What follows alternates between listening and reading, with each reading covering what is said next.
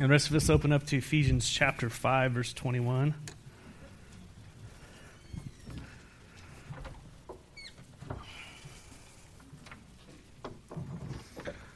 I'm going to need this this morning.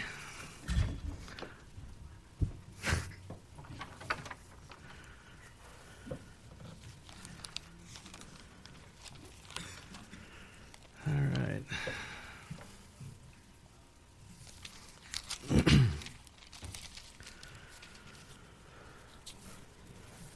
Are my notes up there? I can do freestyle if you want. It's going to work fine, but thanks.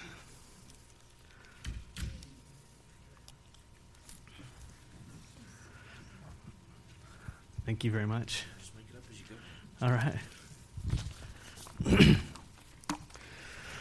Ephesians uh, verse uh, sorry Ephesians chapter 5 verse 21 says submit to one another out of reverence for Christ. Lord, you put things in your word that just strike at the hearts of men. And when I read this, Lord, surely our ways are not your ways. For we, I, we're a people who want to be number one. We want what we want, and we don't want to submit one to another. But Lord, you have, by your grace, you've saved us, and you've given us your Holy Spirit, and you now live within us. So we pray this morning that you not only live within us, but you live out through us. And so we submit to your lordship that we might submit to one another this morning. In the name of Jesus, we pray. Amen. If you've been with us for the past several weeks, we've been enriched greatly by the Lord as we've been focusing on who we are in Christ Jesus and what he has done for us. It's Ephesians chapter 1 through 3, talking all about those great truths. Who you are in Christ. Do you know who you are in Christ? It's important that you know who you are in Christ, what he has done on your behalf. You have been chosen. You have been predestined to, for adoption. You've been forgiven. You have been redeemed. You've been given the plan. You've been given the Holy Spirit. You were once dead, chapter 2. Now you've been made alive in Christ. You've been created in Christ Jesus for good works. So he starts talking about all these things who you are, what he has done on your behalf. That is our identity. And then we see chapter 4, verse 1. Uh, and it switches from being seated, our position in Christ, to now we get up and we start walking, we live it out. And this is where Christianity gets messy. Because how many of you, when you're learning to walk, you just jumped up and all of a sudden you were sprinting? We're learning to walk. And that's what the walk of Christ is about. We're learning to live in Christ. And so, chapter 4, verse 1 says, As a prisoner, for the Lord, then I urge you to live a life worthy of the calling you've received, worthy of everything I just talked to you about in chapters 1 through 3, Paul's saying. We are now called to walk according to the truth of who we are in Christ and what He has done. Seated firmly now, we're to live out that identity. We're to put off the old ways and to put on Christ Jesus. Amen? And so, chapter 5, verse 1, working up to where we are now says we're instructed to follow God's example, therefore, as dearly loved children. You're now children of God. You're no longer Gentiles on the outside. You're brought into the family of God by grace. Amen. And we're to walk, verse 2, in the way of love, how just as Christ loved us and gave himself up for us as a fragrant offering with a sacrifice. So the way that Jesus loved us is now that how we are to love and to live out our lives towards one another.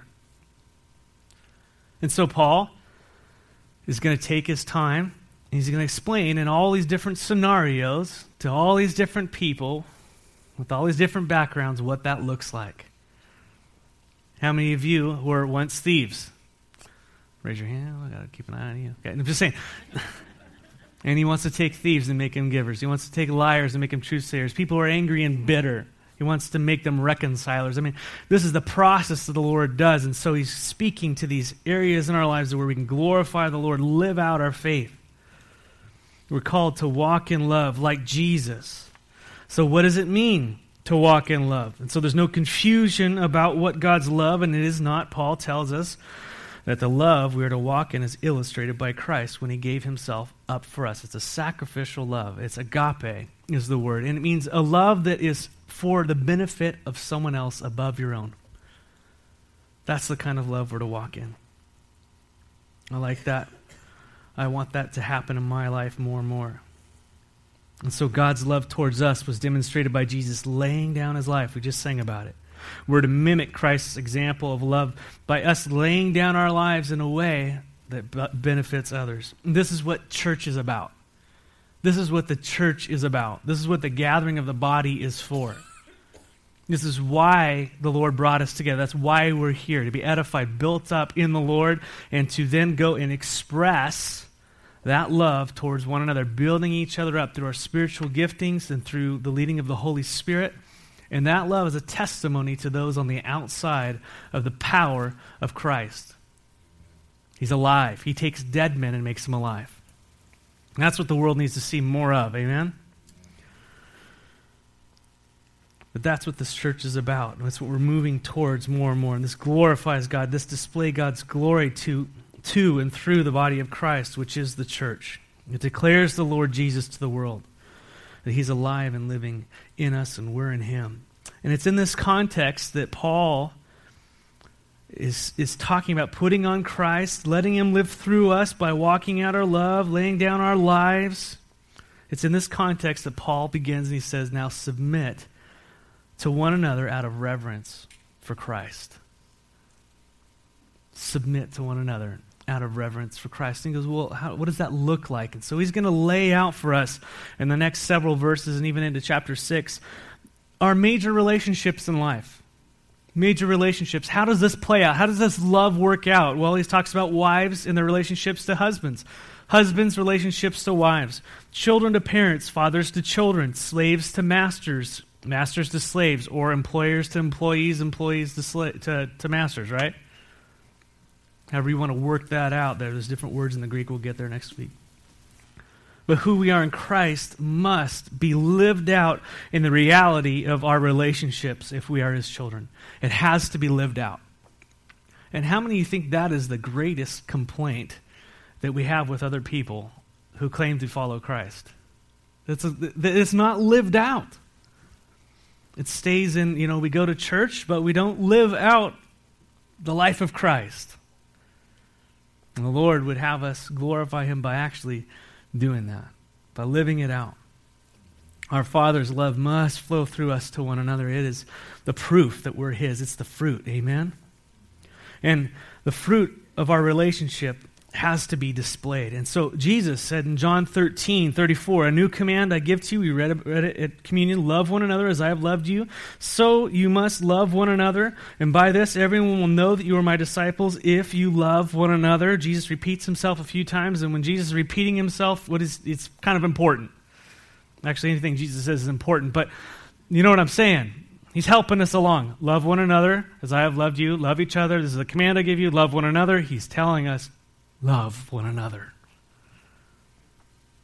So it is through our love for one another that the world around us sees Christ. Later in John 15, Jesus says, As the Father has loved me, so I have loved you.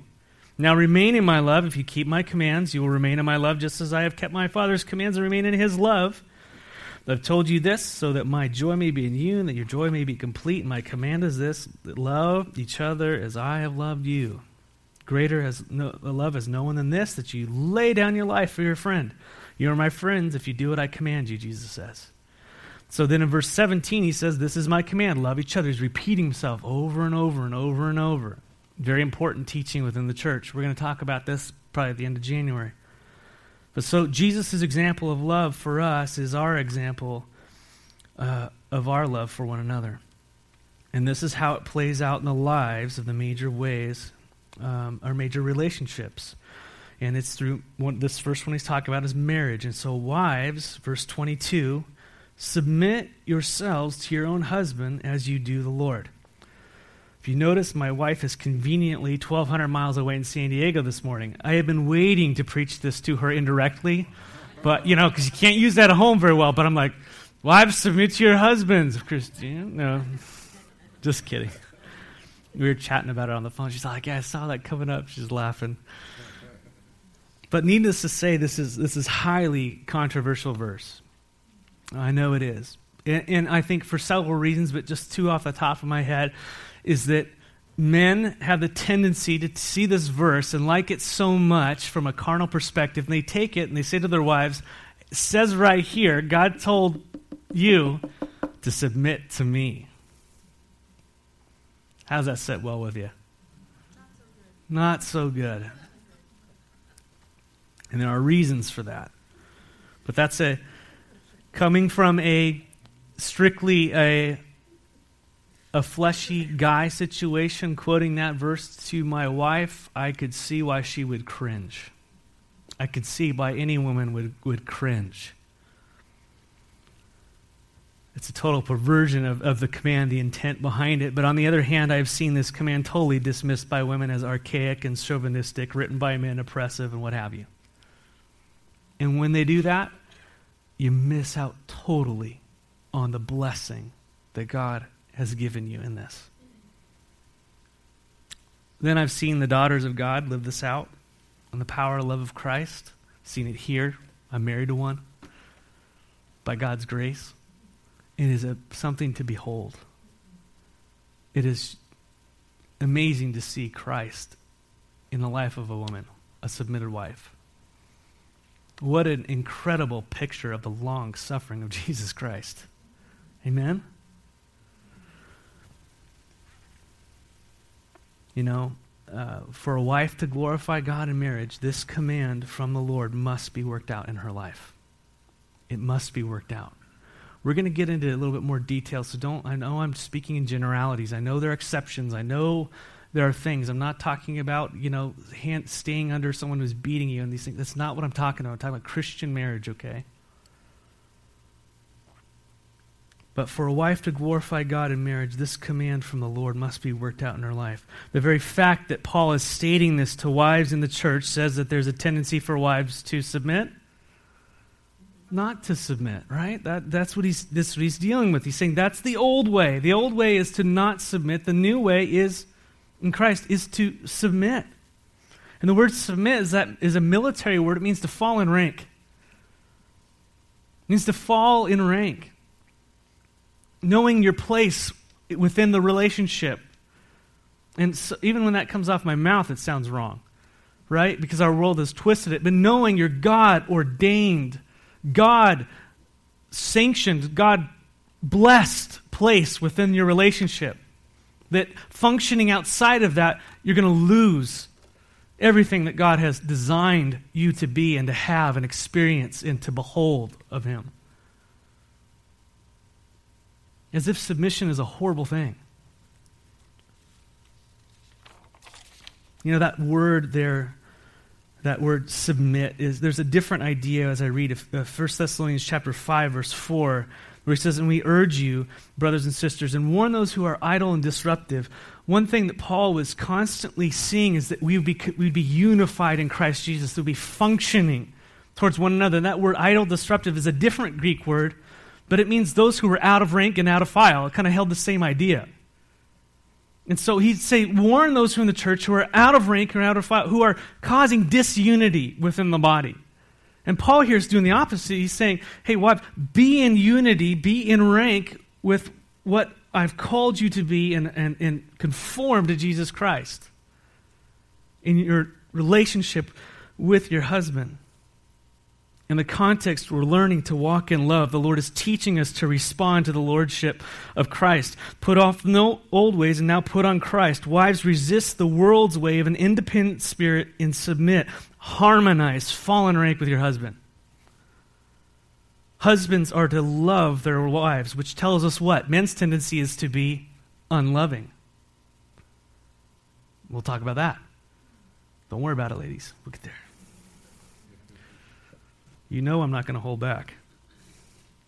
But the key to living out these verses, ladies, which is love, laying down your life for your husband, the key to this verse is in the first verse, verse 22 there. Wives, submit to your own husbands. How? as you do to the Lord. Is that squared away? Because if that's not squared away, it's near impossible to be submitted to an imperfect husband. See that? So Paul's laying out these principles. We'll quickly notice that you're to submit to whose husband? Your own husband. Make that clear. God has parameters on that authority. I don't tell your wife what to do and what not to do. Amen? I can instruct in the Lord, but I go to the husband. And any of you have had situations that I usually, we usually as an eldership, we go and speak to the husband. A wife has a problem with us, we go to the husband. And we talk to the husband and say, what's going on there? Now we, we fall short on some things, but in general, that's, we, we respect that. Lordship and head. I know there's situations where things need to be delicate. Don't, this is, I'm speaking broadly here, okay? But it's not someone else's, it's, it's your wife, uh, your husband. And this is a unique relationship. But the key to actually living this out, being submitted, is first to the Lord. Submit yourselves to your own husband as you do to the Lord. So the first question is, wives, are you submitted to the lordship of Jesus Christ? Are you submitted to the lordship of Jesus Christ? Is he your Lord? Have you submitted to his authority over your life? Are you abiding with him? Do you love him? Do you know him deeply? Do you know his love for you? Do you know his word? Do you live your life for him? Is your heart and life submitted to the Lord? As Peter says in 1 Peter uh, 3, I think he says, this is in, in, your behavior, your purity, your reverence, your inward beauty of a gentle and quiet spirit. Is, is all that laid out before the Lord? Are you submitted to the Lord in those things? Are you submitted to the Lord Jesus in your mind, your body, your soul, your strength? Are you totally given over to Him? Obviously, as we're, we're, we're work in progress, correct? Now, I know some of us are single or divorced or whatever, or whatever it is. As we're going through this, you know how to pray for the married people in the church, amen?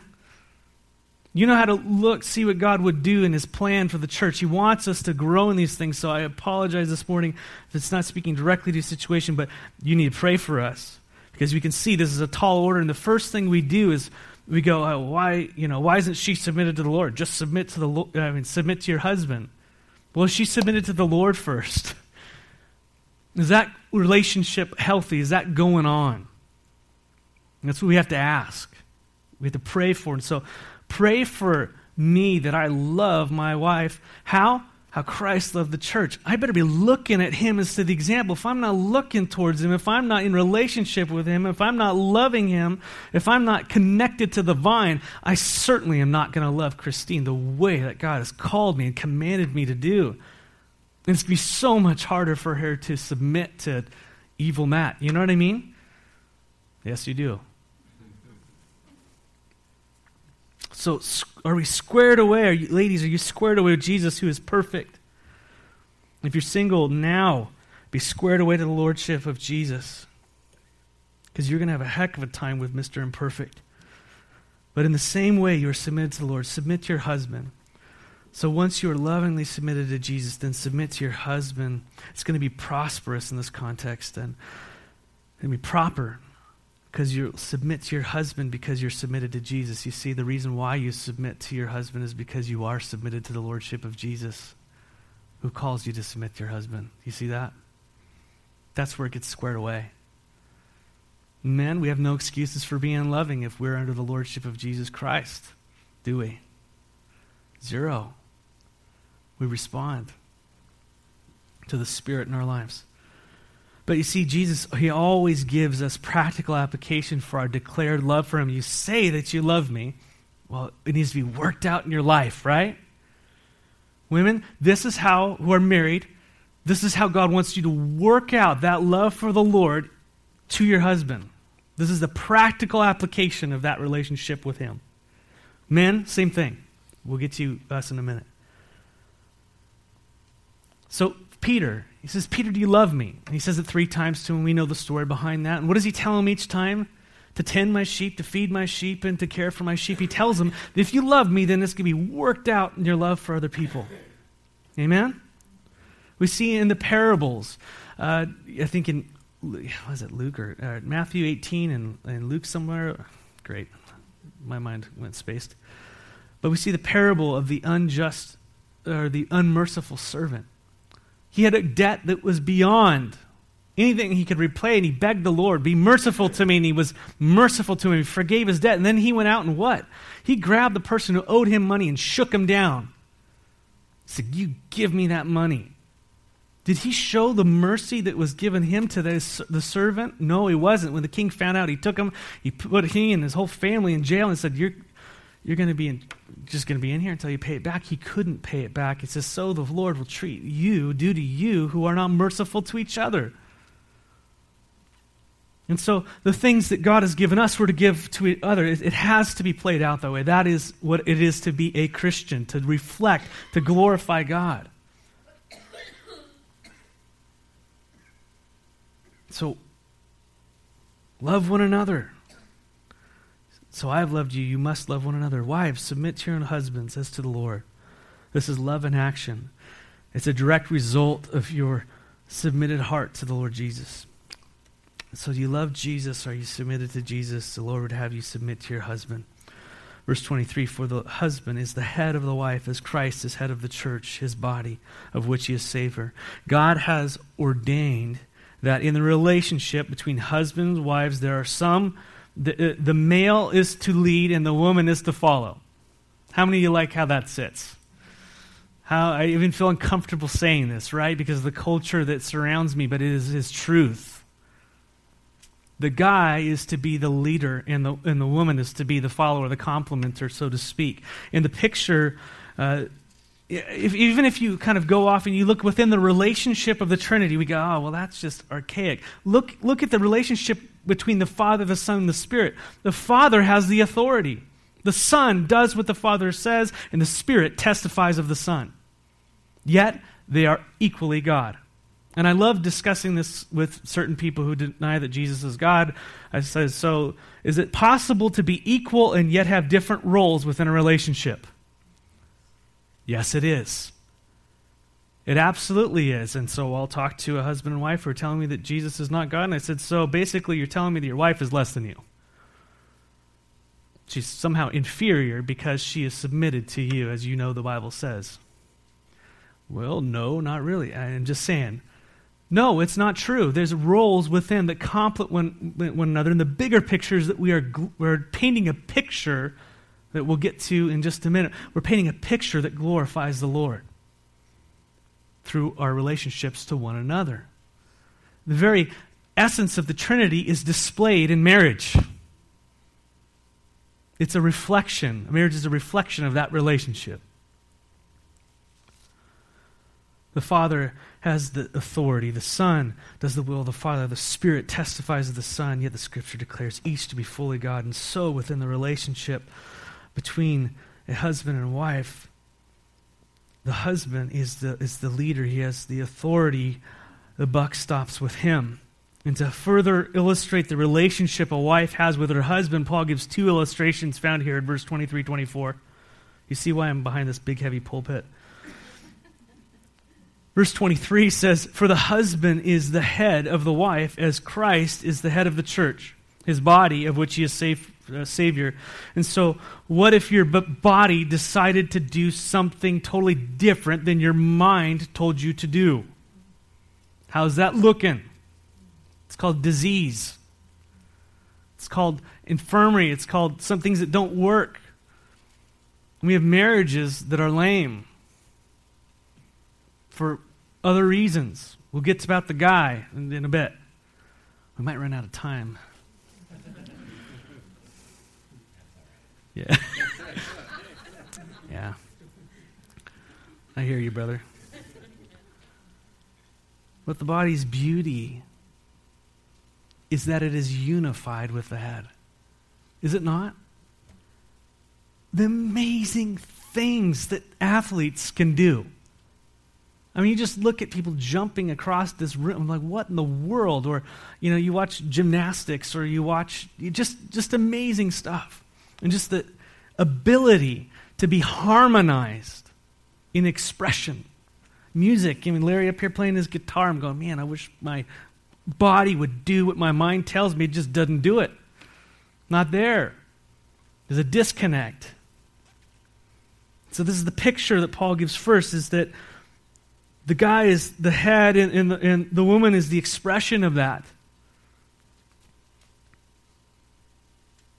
This is how we are with the, with, with the Lord. We are the bride of Christ. We're the body of Christ, and He is the head. He's the one who directs us, and we move according to His will. We are the living expression of Jesus Christ. Right? how many of you know that when you're operating outside of that, it's miserable. It's misery.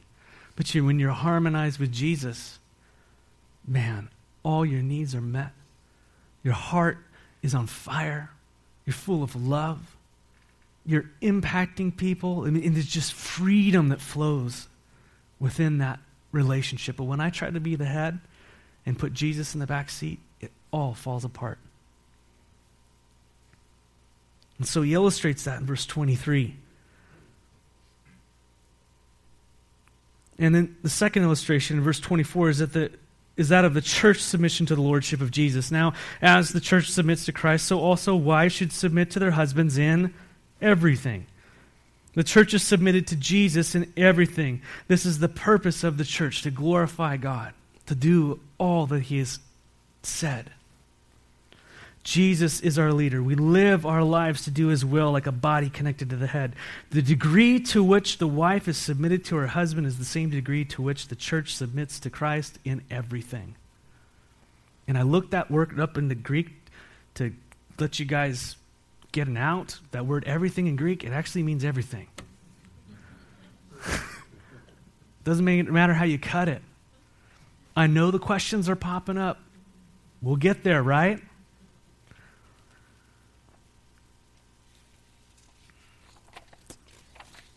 Guys are all, yay. All right, let's move on. Chapter 6, verse 1. Children, obey your parents. Ladies, you had three verses. We have nine. What do you think that is? Why that is? You're like, oh yeah, you're to give it to them. Yeah. Let's just read them. 25 through 33, and we'll go back. Husband, husbands, love your wives, just as Christ loved the church and gave himself up for her to make her holy, cleansing her with the, by the washing of the water through the word, and to present her to himself as a radiant church without stain or wrinkle or any blemish, but holy and blameless. In that same way, husbands ought to love their wives as their own bodies. He who loves his wife loves himself. After all, no one ever hated their own body, but they feed and they care for their body, just as Christ does the church. For we are members of his body. And for this reason, a man will leave his father and mother and be united to his wife, and the two will become one flesh. This is a profound mystery, but I'm talking about Christ and the church. However, each one of you also must love his wife as he loves himself, and the wife must respect her husband. The Lord Jesus, through Paul, charges husbands to love their wives like Jesus loved the church. Now tell me if that is not the highest calling. You want authority, you want responsibility. Here's your responsibility to die daily to live sacrificially for her, to, sh- to let the love of God flow through you to her. And how many of you guys are just going, I don't know if I can do that? I fall so short. I am. So I can imagine the lady is going, Man, I do not want to fall, submit to a guy who's a punk. Why would you? But you see, God's design is that you're to submit to the Lord Jesus and guys, we got to do our part. We got to be submitted to the Lord Jesus in our hearts in love like this, not as the world says. And love them deeply. And let me tell you, when you have a husband who is loving their wives and a wife who is submitted to the husband, I tell you what, you have a glorious marriage and an amazing picture of the relationship between Christ and the church. That's what he's building at. But when you do not, you have a devastating testimony.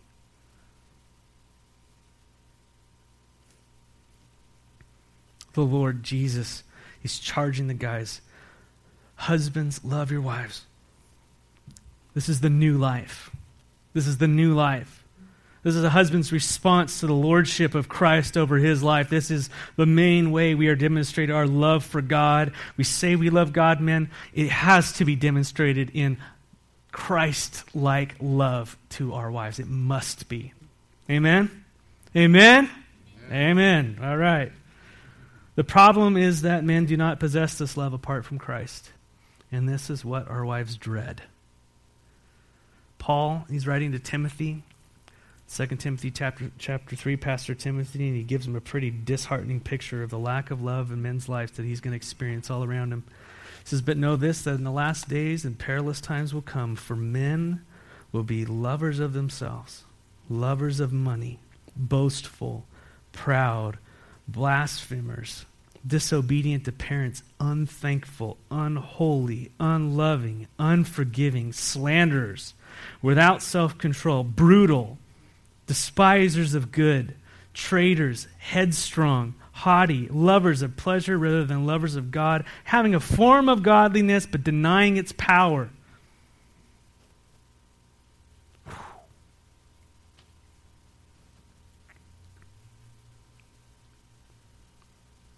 And from such people turn away. For this sort are those who creep into households and make captives of gullible women, loaded down with sins, led away by various lusts, always learning and never able to come to the knowledge of the truth. And he goes on, but you have not been taught that way. Men have all sorts of evil going on in our hearts. Women, you should be scared because this list is not exhaustive by any means. And every guy knows it. But this is the glorious thing God saves men like this, with hearts like that, and actions like that. That's the business he's in. He's into resurrecting, he's into making dead men alive. Amen. He's into taking liars and make them truthsayers. He's into taking angry men and making them kind and patient and, and reconciling men by the grace of God. He's taking the sexually immoral and bringing them into the right type of relationship with their husband or their wife. But he's taking men who are broken, backbiters, whatever you want to say, selfish, loving of pleasure, self centered men, and filling them with Jesus Christ. And now they become like Jesus, full of love. Amen? That is what our wives long for. Love of 1 Corinthians chapter 13, 4 through 8, love is patient. Put your name in your husband. Matt is patient. Matt is kind. He does not envy. He does not boast. He is not proud. Boy, I'm just going oh, great. That's what the Lord wants to do in us, guys. He does not dishonor others. He's not self seeking. He's not easily angered. He keeps no record of wrongs. Love, or Matt, does not delight in evil, but rejoices in truth. He always protects. He always trusts. He always hopes. He always perseveres, and he never fails. That is what the Lord Jesus is to us. And that is what we by the grace of God, filled with the Spirit of God, are to be to our wives. And by the way, also to everybody else in the body, amen? But we're talking about this relationship. This is the Spirit of God in the heart of a man. Men, this is laying down your life for your wife. This is what she needs Jesus in and through us. And that happens as we are connected to the vine of Jesus Christ, as we are in healthy relationship with the Lord, as we are loving Him and in His Word, and His Word is in us, and we are obediently walking in relationship with Him, this happens. This happens in our lives, in our marriages. Amen? So you're looking at this giant Himalayan mountain going, oh my gosh. Look to Jesus. Cling to Him with everything. Get up early in the morning, whatever you got to do, make Him first and the best in your life. Love Him deeply. Hold on to Him with everything. Put His word before your face. Turn off the other things. Let it flow. Be transformed. This is what your wives need. This is what they're designed for. Who doesn't want to submit to that? I want to. Amen? And Jesus is the example that Paul gives here, verse 25. Husbands, love your wives just as Christ loved the church and gave himself up for her. Husbands, we are commanded by the Lord to lay down our lives, right? This includes up everything, up to literally dying for her. You know, we often go, oh man, if it's a guy busted in this room, I would jump in for my wife and take a bullet. And we go, yeah, right? Any guys think that stuff? Most like, you know you do. You're a guy. But the problem is dying every day. Laying your life down every day for her. Doing what is best for her. Do you have a sacrificial relationship with your wife? Are you laying down things that are important to you so she could have something that is best? Is that the kind of relationship you have with your wife? Or is everything about you and your amb- ambitions, your dreams, your schedule, whatever you want to do because you're the guy? Just me struggling with that. You know, you find, I mean, even even even the, in the things that are good. You know, I was with John. I came up to John and I said, John, you know, I, it's obviously the Lord wants me to be able to teach, but I got a problem. You want me to teach on a Friday? Well, Friday's time with my wife. I got to talk to my wife, and I went and talked to my wife, and she's kind of just gave me the, mm, gonna mess everything up here if that happens. My wife submits to me. I have two options. This is the way it is, or let's see what the Lord can do. Do I listen to her? Do I live sac? Am I willing to maneuver? So I went back to John, and the cool testimony was he said, Oh, try on Mondays. I'm like, Awesome. Go hang out with uh, brother on Tuesday morning who's teaching Monday and Tuesdays. And he said, Oh, I'm so thankful you're coming in for me on, on teaching for me on Mondays. I said, Why is that? He said, That's my wife's day off. Tell me God is not at work. Tell me loving your wife. I mean, that's just one little example, but are we living sacrificially? I mean, God will work things out. We don't need to be headstrong and, and manipulative. We can just trust the Lord in things and pray through things and talk through things. And by the way, I mean, how many of us guys are just so blessed by our wives and the counsel they give and the wisdom and the patience and the grace. I see the Lord working through Christine so much. I listen when she speaks. She's a woman of God, she's in the Word of God, she loves people. Does she have faults? Of course, and I will I have a list of those here we're going to go into. no. I'm not going to keep the record. I just wanted to I'm just kidding.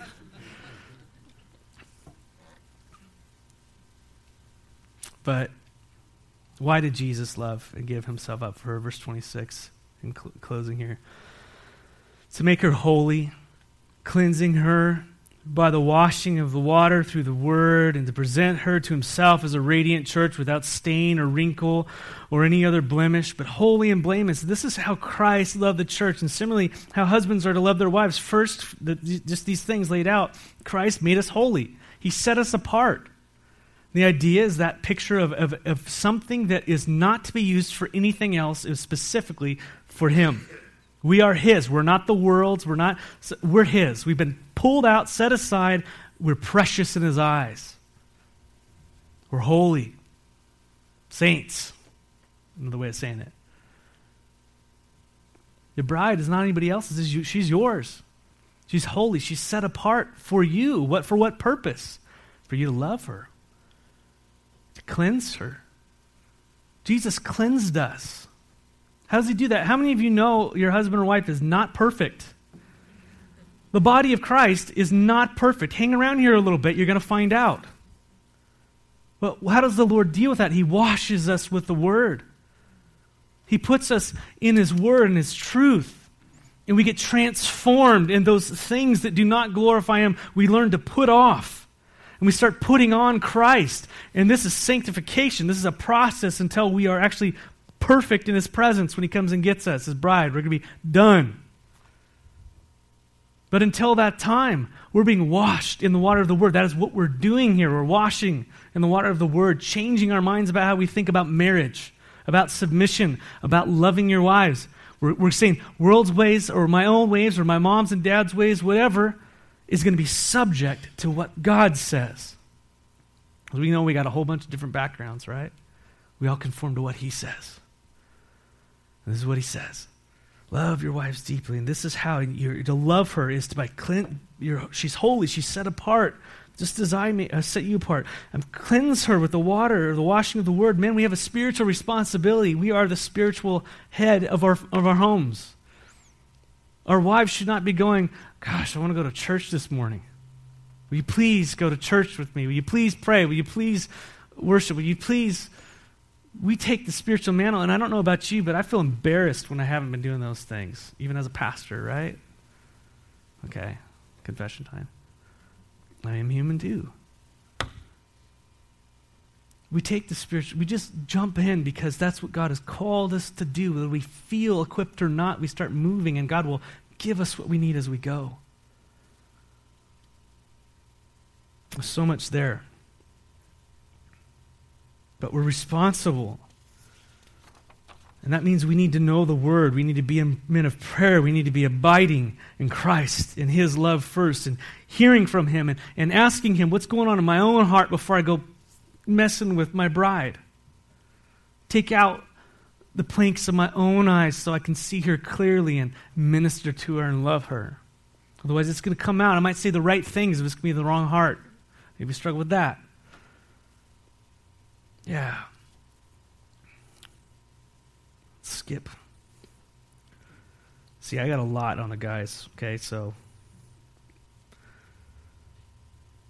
But the next is Jesus will pre- present us to him as as his return at his return as a radiant church without stain or wrinkle or any other blemish, but holy and blameless. Jesus is coming back to get us. Did you know that?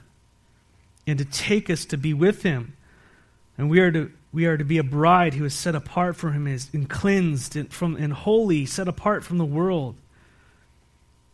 We're to keep this in mind. Jesus is coming back for us and our wives, by the way, right? We're to love them and care for them until he returns to take us home. But another interesting point is the husband is to present the wife to himself.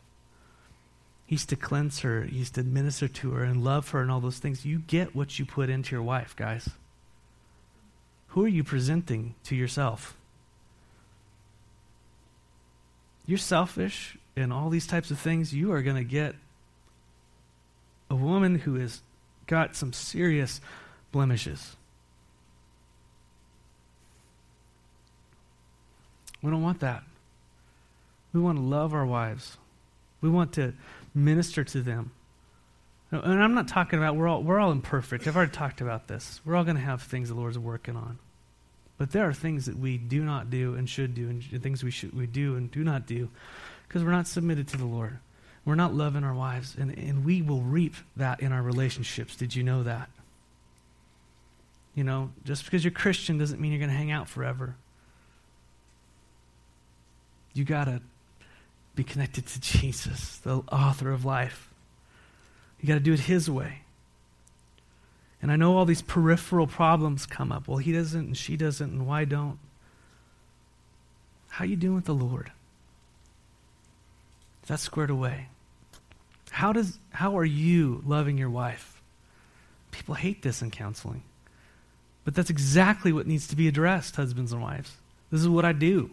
That's why I don't have many return people. It's hard, I know. Sorry. You're going to, so love your wives, guys. And because we're thick headed, What do you mean, love your wives? Even though he was just talking about it. Verse 28 In the same way, husbands ought to love their wives as their own bodies. He who loves his wife loves himself. After all, no one ever hated their own body. He's just speaking in generalities here, but they feed and care for their body just as Christ does the church. For we are members of his body. Hey, you know, hey, guys, do you, do you love yourselves? I don't think you have a problem with loving yourself. We're obsessed with ourselves. When you we go ahead and take a church picture, chink, and I go post it on the wall in the hallway. Who's who you looking for? Your wife? I'm looking for me. And, and oh, look at me. And if I'm good in that picture, then it's a great picture. If not, man, what a horrible picture. Because I love me. That's the name of this message. No, just kidding. When we wake up in the morning, we shower, we eat, we brush our teeth, we comb our hair, we take care of ourselves, we plan our day, we think things through, right? And how is this going to be- benefit me? And what do I want to eat? What do I want to drink? Oh, I like my coffee this way. The way you love yourself, he's just being very simple with guys. The way you take care of yourself, take care of your wife. Think about her, what she wants to eat, what she wants to do, what she wants to do with her hair or not, whatever. You know, I mean, love her practically and, and also in the Word and all these other things, right? Take care of her like you take care of yourself. Because actually, when you do that, you're actually taking care of yourself. Because what he goes into is you're actually one. You're actually one. It is so much easier for the body to do what the head is saying if the body is loved and taken care of. What if you didn't brush your teeth for a year? I'm just saying. Didn't shower for a couple weeks. Constantly rammed your, your arm against a wall. Every day, just smacked it as hard as you could on the corner. Tell me how the body is going to be responding to what the head wants. It just, there's going to be problems. How do you expect your bride to be submitted when she's not loved? I expect her to submit to the Lord, but do I want her to do that out of sheer grit? Is that what we want out of our wives? They're submitting because they have to? Guys, you know what you want. You want their hearts, you want all of them. They respond to love. They respond to love. That's the way God designed our wives to respond to love. So Paul speaks really basically there. And I found out when I'm disconnected with Jesus and I'm not in the Word, so his word's not in me and I'm not praying and I'm not obe- obeying, I'm just not abiding in Jesus. When I'm finding these things are not happening in my life, when I'm not connected with Jesus, I do not love Christine. And she has a harder time submitting to me because I'm not hearing from him. Now, there's situations, there's things, you know, but in general, that's what, that's what goes on. But when I'm loving the Lord and I'm putting her needs above mine, her concerns are my concerns when we're praying together, when we're talking about the Lord, when we're seeking Him, when we're worshiping and so on, making decisions together, when that's happening, she's not struggling at all like when I'm not. She's submitting to me. She'll even go to Walla Walla with me. It's hard. God has to work those things out in her, right? And me. She'll go anywhere with me. She'll do anything. She trusts me because she knows Jesus. And she, when she sees Jesus in me, that's who she trusts. and that's who wives want to see. See him leading through me and living through me and loving through me. But that's what the Lord's aiming at here submitting to one another. Last verse 31. For this reason, a man will leave his father and mother and to be united to his wife, and the two will become one flesh. There's to be a severing between our parental relationships, and there's to be a cleaving to our wives. That's the way God designed it. God designed boys and girls to be connected to their parents until they're given off into a new relationship. I believe we're supposed to be under authority and under relationship always. They just, that's the way it is. Guys, you hand off your little girls to a man, you're, you are severing that responsibility, and he is now number one. He's the one that's to take care of her, and of course, you set him straight when he's not, right? Same way. the nurturing that happens from mother gets transitioned in a different way to a wife. But that's to be severed, and they're to leave and cling. And it's incumbent upon parents to say to, to draw the line. And you need the Lord's wisdom in that. But we, as husband and wife, are now a picture, a profound mystery. We're one flesh, we're welded together. And this is why marriage is not between a man and a man and a woman and a woman. This is, this is because marriage is between a man and a woman by God's design because it shows the picture between Christ and the church. And that's what your marriage is for to show the relationship between the Christ and the church. That's why God designed it. You are a testimony. You're a testimony of that. So, this is a profound mystery. Christian marriage is that living illustration of love between Christ and his bride. They are one. She lives to respond to him, and he dies so that she might live. Amen? However, each one of you should also love his wife as he loves the church. And the wife must respect her husband. So love and respect.